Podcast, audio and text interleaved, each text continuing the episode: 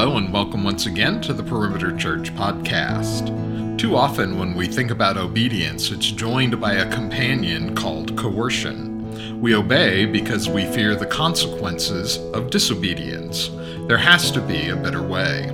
Teaching team member Caleb Click continues the series Rooted, a lifestyle of radical dependence, with this sermon entitled Rooted in Obedience, which covers James chapter 1, verses 17 to 25. For more information and to watch or hear other messages, please visit our website at perimeter.org. Thank you for joining us today.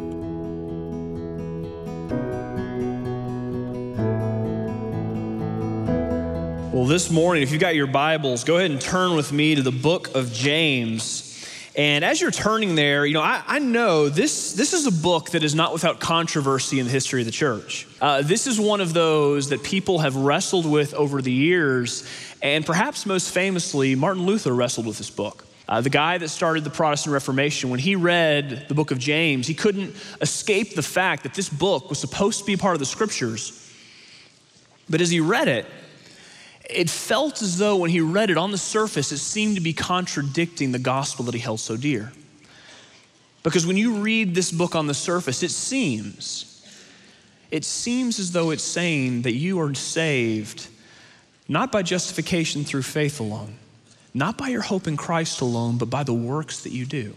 But here's what I hope we hear this morning. What James has for us in this text, it's not something that contradicts the gospel. But what James is offering to us, rather, it's something that is deeply rooted in the gospel and, in fact, is a necessary implication of it.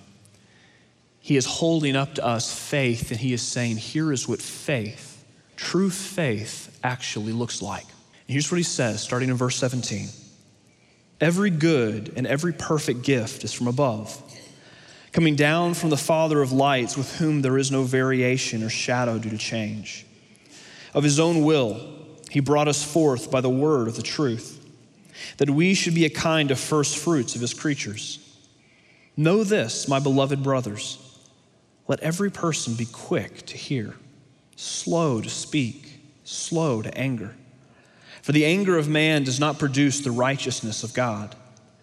Therefore, put away all filthiness and rampant wickedness, and receive instead with meekness the implanted word which is able to save your souls but be doers of the word, and not hearers only, deceiving yourselves. For if anyone is a hearer of the word and not a doer, he is like a man who looks intently at his natural face in a mirror. For he looks at himself and goes away and at once forgets what he was like. But the one who looks into the perfect law, the law of liberty, and perseveres, being no hearer who forgets, but a doer who acts, he will be blessed in his doing. This is God's word. And pray. Father, we ask this morning, Lord, as we come to a topic that, frankly, Lord, scares me a little bit. Lord, we pray that you would, as Jeff prayed earlier, Lord, give us soft hearts. But even more than that, Lord, I pray that you would protect us from anything false that would come from my lips. Lord, I pray that what we would hear this morning as we dig into the, James, the book of James, Lord, it would be the sound of our Savior's voice. That, Lord, we would hear his tenderness, we would hear his mercy, we would hear his grace. And Lord, we would walk from this place clinging to him more tightly than we did walking in. And we pray this in the precious name of Jesus, our Savior. Amen. When Jeff asked me to be a part of this series, he, he gave me two options. Uh, I could preach on this particular topic, the topic of obedience, uh, or I could teach on self denial, which is what he did last week. And I, as you can tell, I chose this one. And not, not because I'm necessarily more comfortable with this topic. Uh, honestly, this is one that if I didn't know it was in the scriptures, I wouldn't want to have to teach it because it, I feel a little bit of what Luther did with this passage. You know, I, I grew up in the church I grew up from a very early age hearing the gospel. I had parents who loved Jesus and who wanted me to love him too. And I can't say that I grew up and I didn't know the gospel. I, I, could have espoused it to you, I could have told you what it was that I was a sinner, that my only hope was in Jesus as my Savior, that He had died to atone for my sins. and that my hope it rested in him completely and totally but if you were to really dig down into what i practically believed not what i said i believed but how i functionally lived. What you would have heard instead was this. God's love and my salvation it depends on what i do. And if i don't live up to a certain standard if I'm not able to follow God and obey the commands that I see in the Word, if I'm not able to be a Christian of a certain type who looks a certain way, then I have absolutely no confidence that He actually loves me. I have no confidence that I have a future.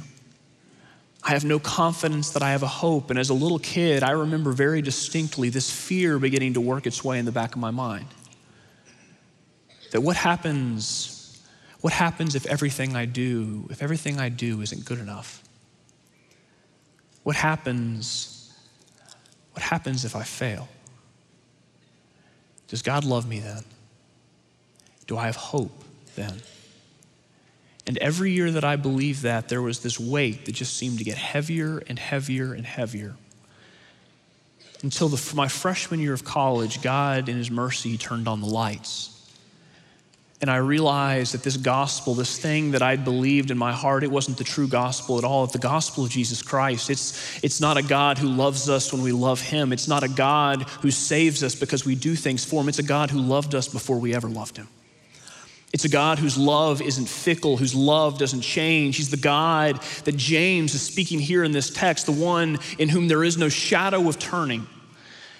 And He's the God who, in mercy, has provided everything that I need in Jesus who perform for me so that I know, I know I don't have to. Who lets me know that God's love, it doesn't depend on my performance. Rather, I can know his love because I've seen it in the face of Jesus. And so when I come to James, I feel it. But here, here's what I've become absolutely convinced of. What James is saying here in this text uh, it's not something that opposes what I've just said. It's not a contradiction. It's not an anomaly. It's not this thing that you find only in this book and nowhere else in the Bible. Instead, what you hear from James, it's a theme that runs from Genesis to Revelation, from one end of the Bible all the way to the other. And it's this God's redeemed people. They are to be those who not only hear the words of God, they are to be those who do them. You see it everywhere. It's the reason that the prophets condemn Israel so often in the Old Testament. Because God's people, they had God's word in the scriptures, they heard it from the lips of the prophets, and yet what did God's people do over and over and over again? They closed their ears and they hardened their hearts, and they did not obey. You see it in Paul. Paul, in every single one of his letters, he gives chapter after chapter detailing the grace of God in the gospel, this Savior in Jesus who does for us what we could never do for ourselves, who tells us that our hope it is completely and totally in Him. But then what does Paul do in every one of his letters after he finishes with that? He says, Here are now the implications for how you're supposed to live. That gospel, it doesn't leave you standing still, it transforms the very nature of your life and changes every single thing that you do. And you don't just see it in the Old Testament prophets and Paul, you hear it on the lips of Jesus. Over and over again, Jesus in the Gospels, he says, The one who is truly mine, the one who is blessed, it's not the one who just hears the word, it's the one who does it. Look at just a few. Luke 8, verse 21. My mother and my brothers, my true family, those who are closer to me than my flesh and blood. They are those who hear the word of God and do it. Matthew 7. Not everyone who says to me, Lord, Lord, will enter the kingdom of heaven, but who?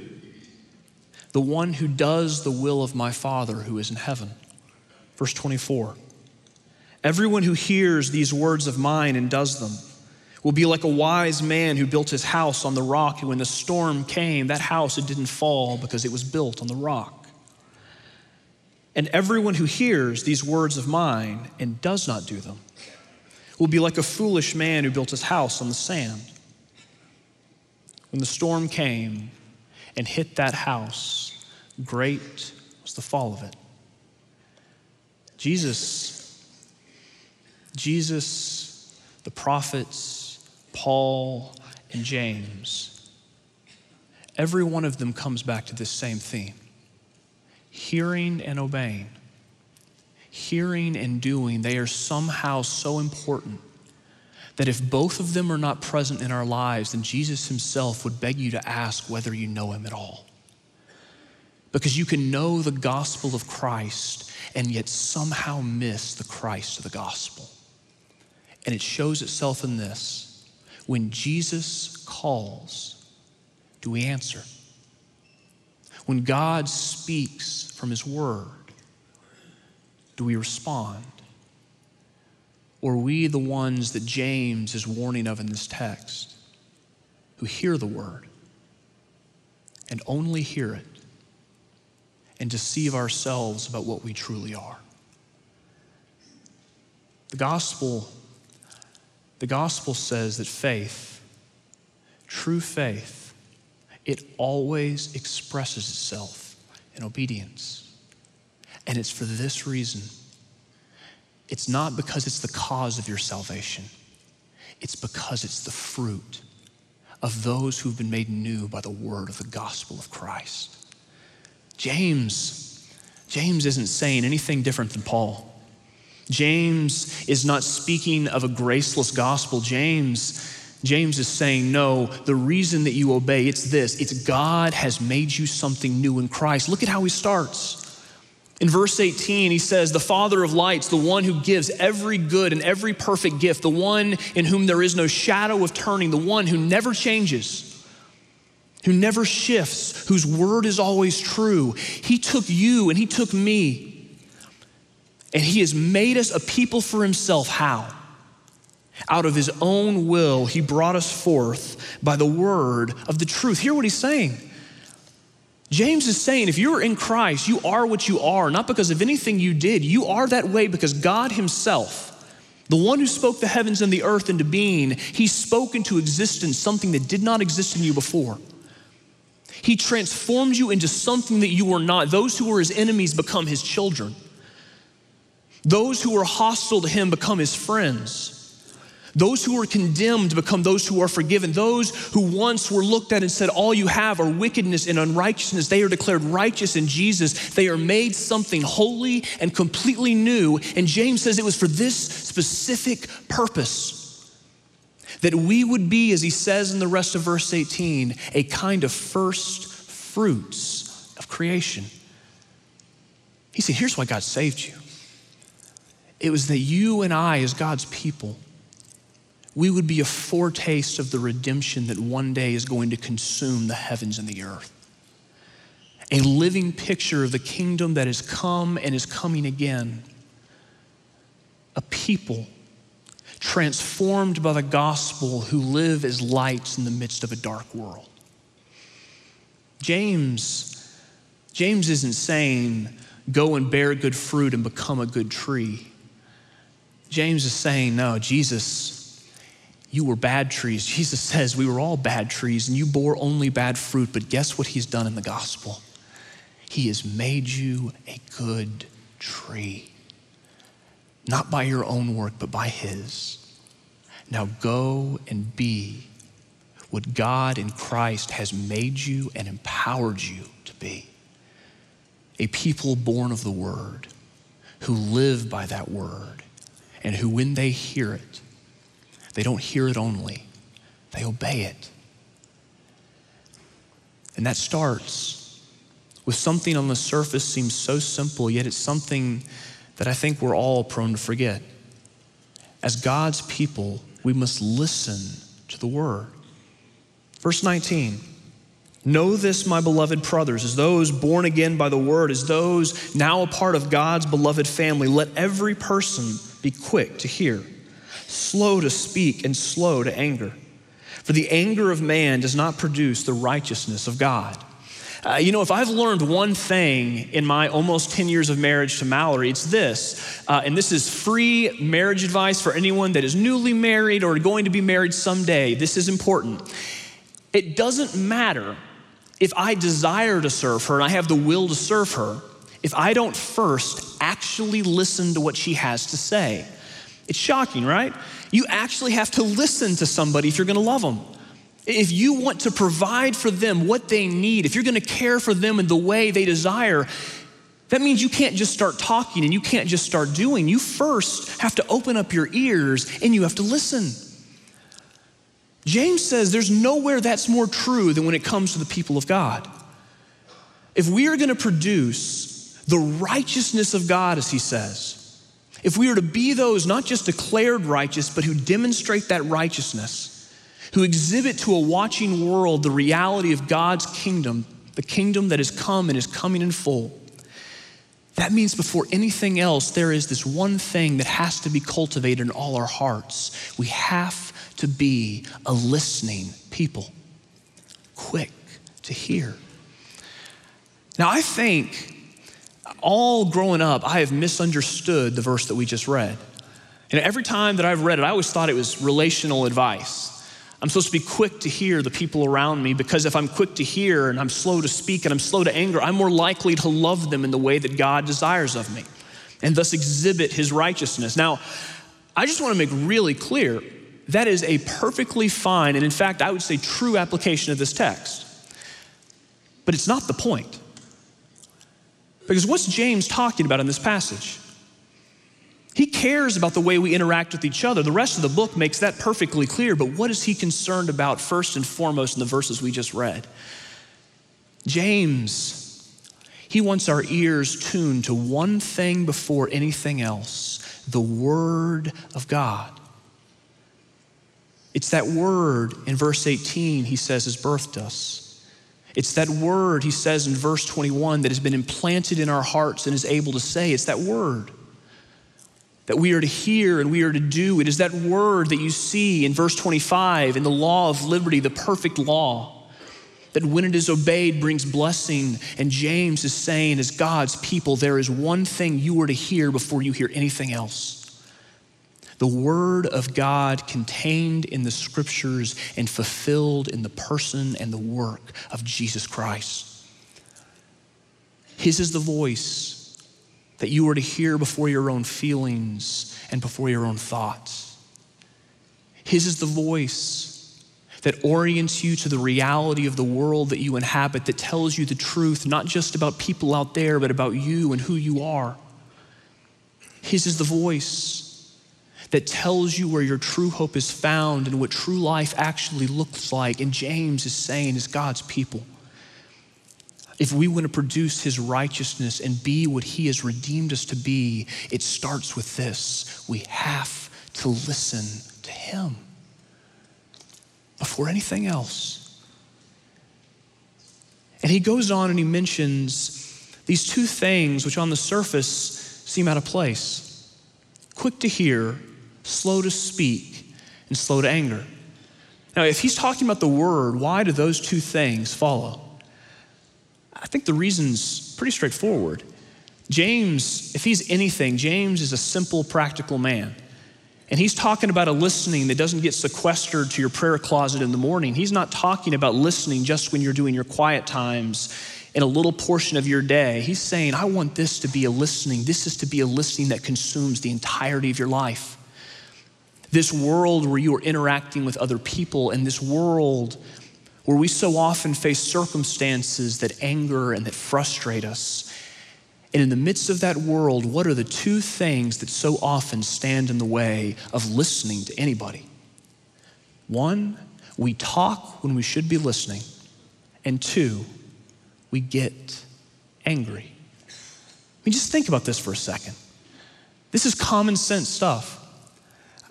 When's the last time you met somebody who talked a lot and actually listened well. The person who talks the most is almost always the person who listens to the least, aren't they? And anger. When's the last time Your anger took control and you became a better listener. I know this from experience. Anger, anger doesn't open your ears, anger closes them. Because anger doesn't look at the person standing in the room with us and see a friend who is deserving of our sympathy, someone who is worthy of listening to. What anger sees, they see an enemy. An enemy that needs to be destroyed and an enemy that needs to be put down. And when anger is in your heart, you're not going to be listening. You're going to be doing things you're going to be regretting and saying things you wish you hadn't.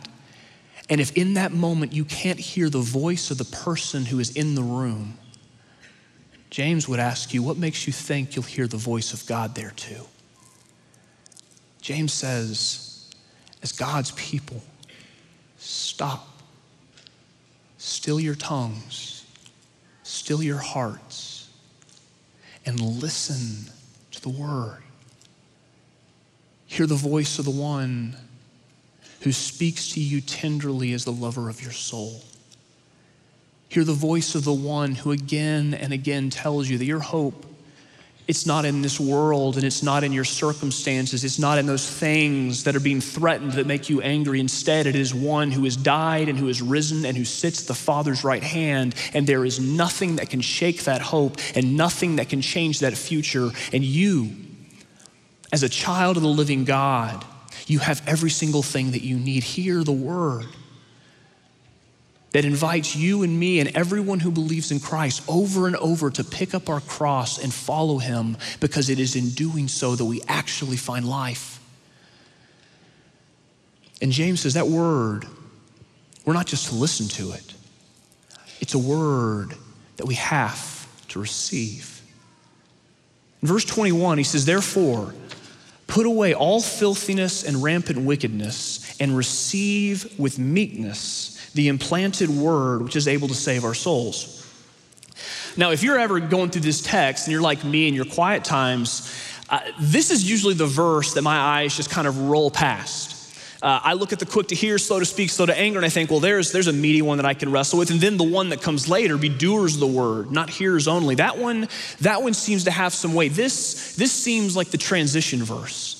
And if that's what you've thought, you have missed something precious because this, this is the gospel. Look at what James is doing. James is giving you, on the one hand, this brutal realism, and on the other hand, this glorious, certain hope that you've received in Christ. Because remember, who is James talking to? James isn't talking to non Christians. Uh, he's not talking to people outside the church. James, he's talking to beloved brothers and sisters. He's talking to those born again by the word of God, and he is saying to you, guess what? Here's what your life is going to look like. It's not going to be a life where you were totally free from sin. It's not going to be a life where you are suddenly perfect in your heart, it is suddenly totally submitted to the will of God. Instead, here's reality every single day you wake up, there is filthiness and moral uncleanness and rampant wickedness that has to be put away. It has to be taken off like a set of dirty clothes, and it has to be set to the side. And it is a wickedness that is so pervasive, even in the people of God. Notice what he says. They're translating the Greek here. This is one of those where it's hard for them to contain fully what this word means, but it's basically this if your heart is a garden, then God, in His mercy, He has caused it to produce fruit. But it is a garden that is full of weeds. And the experience of the Christian is this every day you are pulling those weeds from the ground. And every day you're discovering that where you thought there was only a few weeds, there are more and more and more and more and more. It is a wickedness that overflows. But James, James is a realist, but James, he's not a man who's given to despair. Because at the very same time that he gives you that picture, he also gives you this hope. He says, Put away all filthiness and rampant wickedness and receive with meekness, with humility, the implanted word, which is able to save. Hear what James is saying. The filthiness and rampant wickedness that so fills our lives? It's not. It is not a part of who we are. They are clothes that can be taken off and set aside. They are a part of what we once were, but now in Christ are no longer. But then notice what he says about the word it has come so near, and it has come so close that it has become intrinsic to who you are. It's the implanted word. The word that has come so near it can never leave. It's the seed of the gospel whose roots are digging ever deeper in your heart and whose hold is growing ever stronger. This word that in the midst of this world of rampant wickedness, where we see our sin more deeply with every passing day, James says this word, this word of the gospel of Jesus, this God who doesn't just raise his people to new life, but fills them with his spirit this God who is tender even with the bruised and the broken, it is a word that is able to save. To bit by bit, day by day, take what God has declared you to be in Jesus and slowly but surely make you that in full. But James says if that word is to have its way, it has to be received with meekness. You know, I can't tell you the number of times I've screwed things up, not because I didn't have instructions, and not because I didn't listen, but because in the moment I decided that I knew better than whatever it was I was hearing. I used to have this old beater Honda Accord, and it had survived a lot. I mean, it made it through college, it made it through the first few years of youth ministry, which is brutal to a car. It survived the winters of St. Louis and the trek from Missouri to Augusta, where we had our first pastoral call. But I, for some reason, had gotten it in my head that that little decal that goes in your windshield in the left corner, you know, the one that tells you what mileage you need to get your oil changed?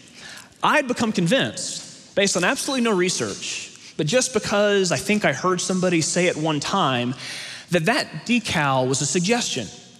And that when my car hit that mileage and my odometer said the same thing as that sticker, that was telling me that I could go get my oil changed, but that really, because the car companies really just want to steal my money, uh, they're trying to make me do it earlier than I have to. And really, I've got a few more thousand miles before I have to do anything. So one day, as I was driving around in my car, I look up and I realize, you know what, I've hit that mileage. But in my car, through that sticker, it was speaking to me. And I decided in that moment that I knew better. I thought, I still have a few thousand more miles. I'm not going to get scammed. I'm too smart for that sticker. And then the light in my car came on. And that light began to flash at me every single time I turned the car on. But once again, I thought it's the same car manufacturers. They're still trying to scam me. This couldn't be true. I'm going to keep driving this because I have a few thousand more miles. I'm convinced. Well, then one day, driving down Washington Road, probably singing at the top of my lungs some stupid songs. That's what I do.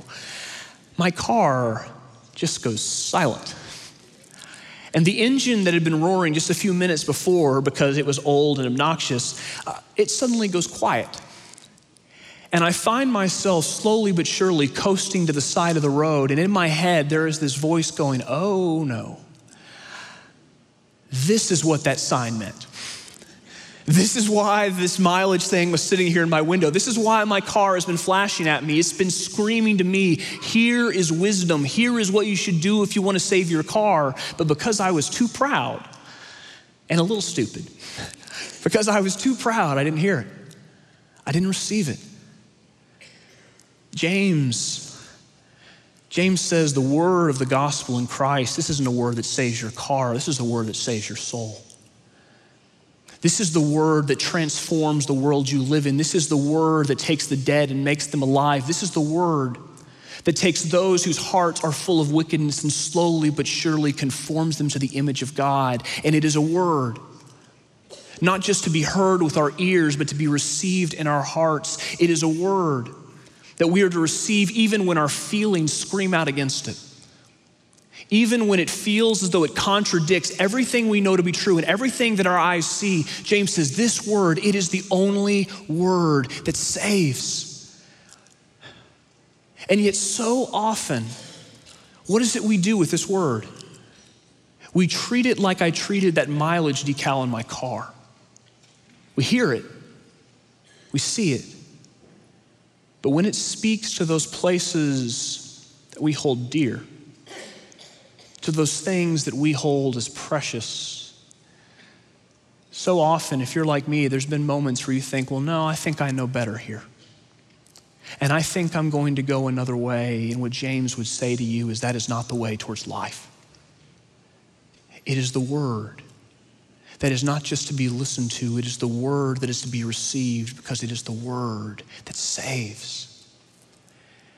And that word, it's not just to be heard and it's not just to be received, it's to be obeyed.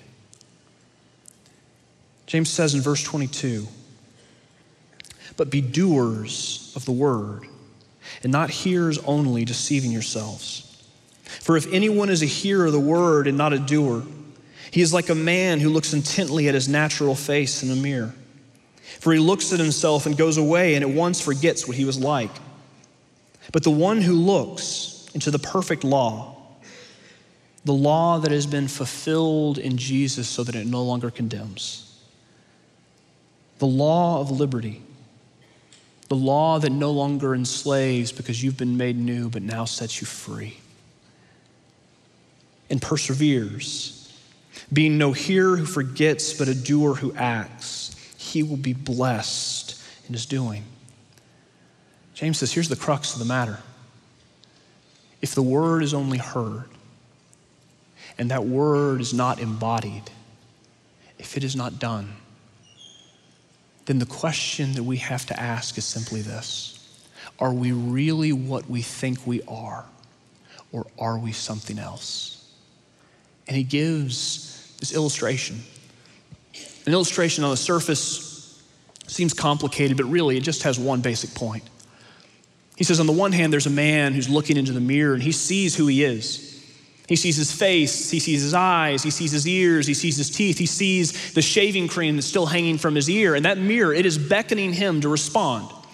It is saying there's something you need to do based on the information you have in front of you. There's something that needs to be wiped away, something that needs to be combed, something that needs to be brushed.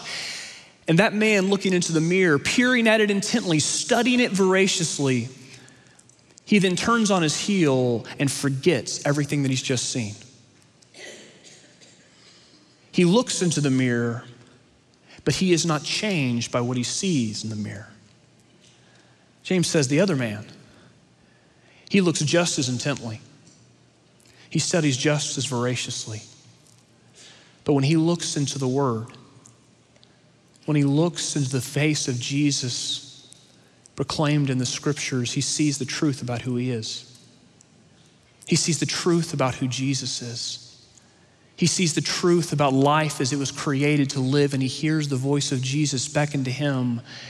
And instead of walking away and forgetting, this man, he's changed by it. He perseveres. He continues in the company of the word.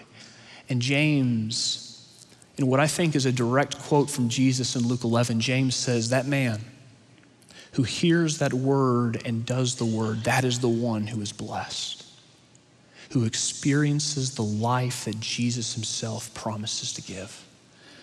You know, if you want to sum up James, it's simply this and I don't think this is just James, I think this is just the gospel. The gospel contains two things it contains saving power, and it contains a summons to obedience. And if our lives reflect only part of that, then what Jesus and James and all the scriptures would beg us to ask is have we embraced the gospel at all? A few weeks ago, I was reading through a book about George MacDonald. George MacDonald is one of my favorite writers. He wrote fantasy stuff in back the 1800s, and he also was a, a pastor and a preacher. But MacDonald has this profound insight into the miracles of Jesus. He says, when you look at the Gospels and you see Jesus perform miracles, notice how almost every time he performs a miracle, he always gives a corresponding command. He doesn't just say, be healed, then walk away. No, Jesus, he invites the person the miracle's being performed on to do something. When Jesus is at the tomb of Lazarus, he doesn't just say, Lazarus, come alive. What does Jesus do? He says, Lazarus, come out. When Jesus sees the man on the Sabbath day whose hand has been crippled and gnarled and no longer can open itself, Jesus doesn't pry the man's hand open and say, Now it's fixed. No, Jesus says, What? Stretch out your hand. When Jesus sees the lame man in the Gospel of John who hasn't walked in 38 years, Jesus, Jesus doesn't grab him under the armpits and lift him in the air and say, Your legs are fixed. Jesus looks down at the man on his mat the man who hasn't walked in 38 years, and he says, Pick up your mat and walk. When Jesus invites to faith, it is always a faith expressed through obedience. But do not miss this. The lame man picking up his mat is no more the cause of his healing than your obedience is the cause of your salvation. How does the lame man pick up his mat? It's not what causes his healing, it's the fruit. When Lazarus comes out of the tomb, it's because Jesus already made him alive. When the man whose hand is crippled stretches it out, it's not because that action heals him, it's because Jesus has already made his hand whole. When the lame man picks up his mat, it's not because that's what gets him his legs, it's because Jesus already gave them to him. James. James is saying, here's the gospel. We were bad trees who bore only bad fruit. And Jesus, Jesus has made you something new. A good tree, born of the word by the power of the Spirit, that is actually able to bear good fruit be what God has made you and redeemed you and empowered you to be. The people of God who exhibit to a watching world the first fruit of a redemption that will one day consume all things. I'll close with this. One of my favorite George MacDonald stories is this fairy tale he has called The Princess and the Goblin. And it's a story that is about exactly what the title says it is. It's about a princess whose kingdom is being threatened by an army of goblins. And this group of goblins is going to destroy everything that she knows and everything that she loves. And they've captured her best friend, this little boy named Curdie. And the princess, she doesn't know what to do. She's a little girl, she's alone. She's just one person in the face of an army of goblins, and none of the adults in her life, her father, the king, none of them seem to listen to her when she tells them what's going on. But there's one person. There's one person who, in the midst of this crisis, listens to her her fairy godmother. And her fairy godmother comes to her and she gives her this ring, a magic ring. And attached to the ring, there's a thread.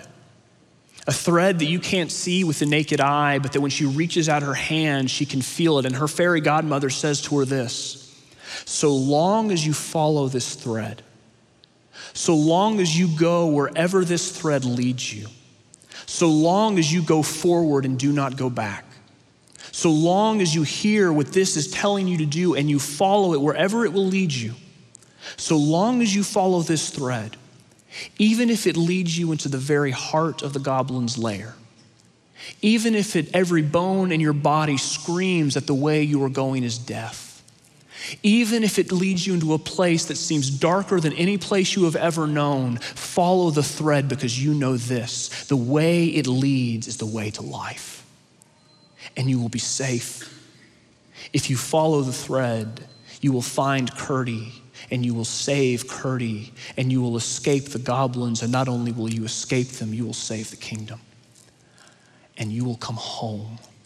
And the little girl says to her fairy godmother, How can I know that this will be true? And her godmother says, Because the thread is attached to me. James. James says that thread is attached to my brother Jesus. And it is a thread that we hear in the word of the gospel. that word that caused us to be born again, that word that saves, that word that blesses, that word that sets the captives free, that word that we have seen in the face of Jesus. And it's Jesus, the one who loved us and gave himself for us while we were still sinners. It's that Jesus who stands in resurrection glory and bids each and every one of us to hear and to do one thing follow the thread of his voice. Because even if it leads you into a place that looks like death, even if it leads you somewhere that on your own you would never go, even if every bone in your body cries, go back, you can respond to that call with joy. Because you know this so long as it is attached to Him, that thread, it doesn't lead to death, it leads to life and the blessing that only Jesus can give. The kingdom that has come and will one day come in full, and of which we as his people get to be a part. Let's pray. Heavenly Father, we are grateful that in you we have a great Savior.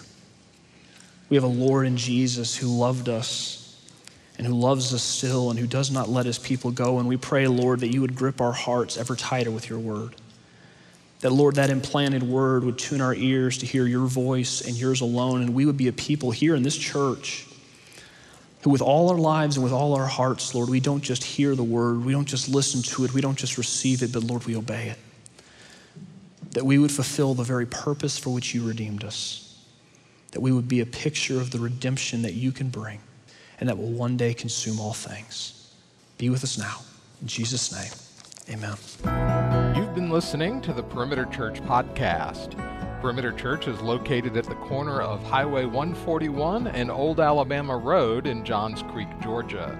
Please visit our website at www.perimeter.org for more information, to give us your feedback, and find other messages from our teaching team. Thanks for making this podcast a part of your day.